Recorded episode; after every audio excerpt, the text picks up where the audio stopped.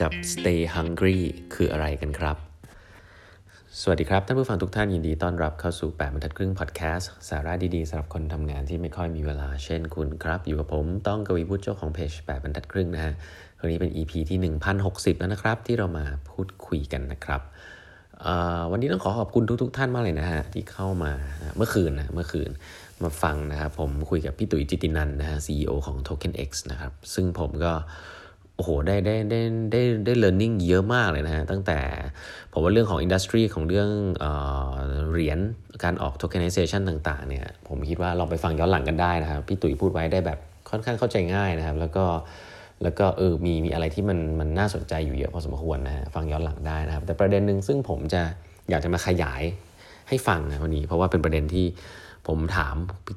ต้องเรียกว่าพี่ตุ๋ยเยอะนะครับ ก็คือเรื่องของ culture นะการทำงานกับคนรุ่นใหม่ๆเนาะซึ่งผมต้องต้องบอกเงี้ยครับ อันนี้อันนี้ก็ต้องเล่าอย่างนี้กันว่าผมกับพี่ตุ๋ยเนี่ยจริงๆทำงานด้วยกันที่ SCB 10X นะครับ แล้วก็งานอาจจะไม่ได้เกี่ยวข้องกันแบบ day to day ขนาดนั้น แต่ก็เห็นกันอยู่ตลอดนะผมเนี่ยทำงานในสายที่เป็นคือสร้างใหม่ venture builder นะครับ ก็จากที่ไม่มีทีมเราก็ทำทีมอะไรกันมา tech tech อะไรว่าไปเนาะเหมือนสตาร์ทอั พี่ตุ๋ยเนี่ยเป็นเหมือนเอาเงินขององค์กรนะเป็นฝ่าย investment นะครับก็ต้องบอกว่า background พี่ตุ๋ยเนี่ยก็ไม่ได้ทำพวกสตาร์ทอัพหรือ tech อะไรมา แล้วก็จะเป็นแบ็กกราวด์ IB ที่ค่อนข้างอ่า traditional อยู่ในแบงค์นะครับแต่ตอนย้ายมาเนี่ยผมต้องบอกว่าเออมีหลาย ๆ มุมที่น่าสนใจนะครับแล้วก็ยิ่งชัดเจนขึ้นมาก ๆ ครับ ตอนที่พี่ตุ๋ยไปทำทีม Token X นะ Token X เนี่ยจริง ๆ แล้วมันมันใช้ศาสตร์ ศาสตร์ที่น่าสนใจหลาย ๆ อัน ก็คือไม่ว่าจะเป็นศาสตร์ของ IB เก่านะครับ investment banking แบบเก่าในการ fundraising นะฮะระดมทุนให้กับคนที่เข้ามานะครับใช้บริการนะครับโดยใช้เทคโนโลยีบล็อกเชนอะไร อันนี้คือขาของ IB นะครับแต่ขานึงคือขาเทคนะครับสิ่งที่น่าสนใจก็คือว่า องค์กรนี้จะเป็นองค์กรที่มีคนที่หลากหลายมากตั้งแต่ IB รุ่นเก่านะฮะแบบรุ่นเก่าเลยสไตล์แบงก์ banking เลยนะฮะ อีกแบบหนึ่งคือเทคโนโลยีครับก็คือ blockchain developer เนี่ยอยู่ทีมเดียวกันแล้วมันจะทำงานด้วยกันได้ยังไงนะครับ แล้วก็มาพบว่าเออพี่ตุ๋ยมีความเข้าใจเรื่องนี้ได้ดีมากนะว่าจริงๆแล้วพอคนมันดิเวอร์สมากๆ ขนาดนี้เนี่ยผมก็ถามว่า เออแล้วหน้าหน้าที่ของพี่ตุ๋ยคืออะไรพี่ตุ๋ยบอกว่าหน้าที่ของแกคือการ การช่วยน้องแก้ปัญหานะครับ คือเลือกคนที่ถูกต้องนะครับ อันนี้พี่ตุ๋ยพูดว่าเลือกคนที่ถูกต้องเข้ามาแล้วปล่อยให้เขาได้ทำงานอย่างเต็มที่นะ แล้วก็ที่เหลือเนี่ยช่วยเขาแก้ปัญหา ถ้าเกิดว่าเขาไม่สามารถทำงานที่เขาอยากจะทำได้นะครับแล้วก็อีกอันนึงก็คือเรื่องของการ set direction นะครับซึ่งผมคิดว่ามันมันมันเรียบง่ายนะครับ แต่ว่ามันเป็นอะไรที่ออกมาแล้วก็ชัดเจนแล้วก็ต้องบอกว่าตรงกับ textbook นะฮะอันนี้เหมือน Google เนาะ Google จะบอกว่าหัวหน้าเนี่ยต้องมีวิชั่นมากๆนะครับยุคนี้พาไปข้างหน้าได้นะครับ แต่ว่าต้องให้อิสระให้ autonomy กับพนักงานนะครับสำคัญที่สุดคือการ recruit นะฮะไม่ใช่การบริหารไปจำจี้จำชัยเนาะ ก็ต้องบอกว่าอันนี้ก็เป็น living example อันหนึ่ง ซึ่งพอพี่ตุ๋ยพูดเนี่ยมันดูเรียบง่ายมากนะครับ เพราะฉะนั้นก็ต้องบอกว่าการ recruit สำคัญนะอีกอันหนึ่งก็คือเรื่องของการ set direction นะครับ ซึ่งเป็นหน้าที่ของ CEO เลยนะฮะถ้า CEO ไม่กล้าตัดสินใจนะครับ มัวแต่นั่งดูให้ลูกน้องทำสไลด์ขึ้นมาคุย เอาเข้าบอร์ด คุยไปคุยมาไม่ตัดสินใจขึ้นกับบอร์ดทุกอย่างเนี่ย ก็มันก็เหมือนเป็น messenger CEO ก็เหมือนเป็น messenger แค่นั้นเองนะครับเพราะฉะนั้น จริงๆ แล้วต้องมีความกล้าการ set direction นะครับ แล้วก็คุณรู้ดีที่สุดนะครับ คุณรู้ข้อมูลทั้งจากน้องๆ นะครับ แล้วก็เอาขึ้นไปดีเฟนต์กับบอร์ด เพราะฉะนั้นเรื่องพวกนี้เนี่ยผมว่าสำคัญมากๆ อีกอันนึงก็คือ culture นะครับ พี่ตุ๋ยพูดแกบอกว่าไม่มีอะไรซับซ้อนนะ แต่ผมฟังแล้วผมรู้สึกว่ามันมันผ่านการตกผลึกมาค่อนข้างดีนะครับ แล้วก็แพลนว่าจะเอาไปใช้บ้างอะไรนำมาแชร์นะ แกบอกว่า culture ของ Token X เนี่ยมี 2คำนะคำแรกคือ empathy นะครับ คำที่ 2 คือ stay hungry ครับ ซึ่งผมว่ามันน่ามันน่าสนใจทั้งสองคำคำแรกก่อนคำว่า empathy เนี่ยผมว่าไม่ใช่คำใหม่แล้วเนาะในยุคนี้ แต่แต่พี่ตุ๋ยมองว่ามันเป็นงานการการรับฟังเปิดใจกันนะเปิดใจรับฟังซึ่งกันและกัน ซึ่ง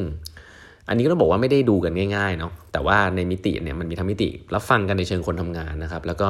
ผมเชื่อว่ามีในเชิงของการรับฟังลูกค้านะครับ การมองว่าถ้าเราเป็นเขาเราจะรู้สึกยังไง เราจะคิดอะไรอยู่ การเปิดใจรับฟังนะครับ การทำงานร่วมกัน อันนี้ มีความสำคัญมากๆสำหรับองค์กรที่เป็น multi discipline นะแล้วก็มี diversity สูงขนาดนี้นะครับ เพราะฉะนั้นผมว่าอันนี้ลิงก์กัน culture เนี้ยลิงก์กับเรื่องของการที่มีคนหลากหลายประเภทมากๆนะครับ ก็คือเรื่องของ empathy ให้กันและกัน แต่อีกอันนึงซึ่งซึ่งซึ่งผมคิดว่าเป็นคำที่ไม่ได้ใหม่แต่ว่าเพิ่งเคยได้ยินคนออกมาใช้ในการใช้เป็น culture คือคำว่า stay hungry ฮะ stay hungry เนี่ยพอพอพอพอพอพอได้ยินคำครั้งแรกเนี่ยนึกถึง speech ของ Steve Jobs ที่พูดที่ Stanford นะฮะตอนจบที่บอกว่า stay hungry stay foolish นะครับก็คืออยากจะให้คนเนี่ยหรือนักเรียนที่ Stanford ตอนนั้นเนี่ยก็คือหิวก็หายอยู่ตลอดเวลานะครับ แล้วก็ stay foolish ก็คือขอให้โง่อยู่ตลอดเวลา ก็คือคนโง่เนี่ยคือคนที่สามารถเรียนรู้อะไรใหม่ ๆ ได้นะครับคนฉลาดเนี่ยที่คิดว่าตัวเองฉลาดแล้วเนี่ยก็จะเรียนรู้อะไรใหม่ ๆ ยาก ซึ่งนั่นคือคือ context ของ Steve Jobs พอได้ยินพี่ตุ๋ยเอามาพูดในเชิงของ culture ว่าเป็น culture stay hungry เนี่ยผมว่ามุมหนึ่งซึ่งชัดเจนมากมันคือเรื่องของการ hungry ที่จะเรียนรู้สิ่งใหม่ครับ hungry ที่จะสร้างธุรกิจนี้ให้เกิด hungry เป็น culture ของ startup ที่แบบปากกัดตีนทีมอยากทำธุรกิจนี้ให้เวิร์กให้ได้ ออกไปหาดีลให้ได้เพื่อให้เรารอดนะแล้วก็อีกมุมนึงคือเรื่องของการสามารถในการที่จะอยากได้ความรู้ใหม่ ๆ นะครับ ซึ่งผมว่าเรื่องนี้ถ้าพูดให้มันเป็นคำที่สวยขึ้นมานิดนึงก็คือ growth mindset นะก็คือความสามารถที่คนคนหนึ่งจะสามารถเรียนรู้ของใหม่ได้ตลอดเวลา แล้วก็อยากที่จะเรียนรู้นะคือมีความ hungry มาก ซึ่งพอสองคำนี้มันมารวมกันผมว่ามันกลมดีนะ empathy ก็ดูสวยๆเนาะแต่ stay hungry เนี่ยมันมี feeling ของการแบบการแบบเหมือนกับหิวกระหายอะไม่อิ่มอะเพราะว่าคนที่อิ่มแล้วแหละครับองค์กรใหญ่ที่อิ่มอิ่มท้องแล้วอะมันก็จะชิวๆนะพูดหล่อๆได้ นะฮะประชุมกันไปเป็นวันๆได้โดยที่ไม่ต้องตัดสินใจไม่ต้องอะไร เพราะมันมีแฟตนะแต่ก็ขนาดเล็กเนี่ยถ้าคุณหิวจริงๆเนี่ยคุณต้องออกไปหาอาหารนะฮะคุณมานั่งคุยกันเรื่อยๆอย่างเงี้ยไม่ได้นะเพราะฉะนั้นผมก็เลยวันนี้ยังอยากจะมาเล่าให้ฟังสั้นๆว่า culture นี้เอาไปใช้ได้นะฮะ empathy กับ stay hungry นะครับสองอันเนี้ยเริ่มต้นจากการเลือกคนที่ถูกต้องเข้ามาก่อนนะครับ คนที่รับฟังซึ่งกันและกันมีความเก่งในแบบของตัวเอง แล้วก็มีความตั้งใจ มีความที่จะเรียนรู้สิ่งใหม่นะ stay hungry นะครับไม่ได้ไม่ได้แผนมาท้องอิ่มนะ คือหิวหายหิวคิวก็หายอยู่ตลอดเวลาหิวโหยนะ ก็คิดน่าสนใจดีนะครับ ใครที่พลาดไปก็สามารถฟังได้ครับย้อนหลังใน YouTube ของแบบทัดครึ่งได้นะมีหลายประเด็นในเรื่องของว่าธุรกิจ ICO Portal คืออะไรนะฮะธุรกิจการเป็นเทคโนโลยี provider ในเรื่องของ utility token ทำยังไงนะครับ รวมพวกนี้เนี่ยอาจจะมองว่าไม่เกี่ยวกับตัวเองนะหลายๆธุรกิจแต่ผมบอกเลยนะครับว่ามันเป็นการระดมระดมทุนแบบใหม่ ซึ่งทุกธุรกิจเนี่ยจะต้องต้องทราบนะอันนี้คืออนาคตนะครับแม้ว่ามันจะเป็น service ของแบงก์ก็ตามนะ ICO Portal เนี่ยแต่ธุรกิจที่รู้เรื่องพวกนี้ก็จะได้เปรียบมากนะครับว่าเอ้คุณสามารถที่จะระดมทุนยังไง ที่ไม่ต้องระดมทั้งบริษัท แต่ระดมแค่เป็นโปรเจกต์ทำยังไงที่จะ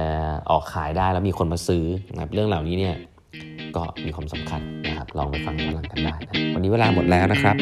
ฝากกด subscribe แปมทักกิ้ง podcast นะฮะแล้วพบกันใหม่วันพรุ่งนี้นะครับ สวัสดีครับ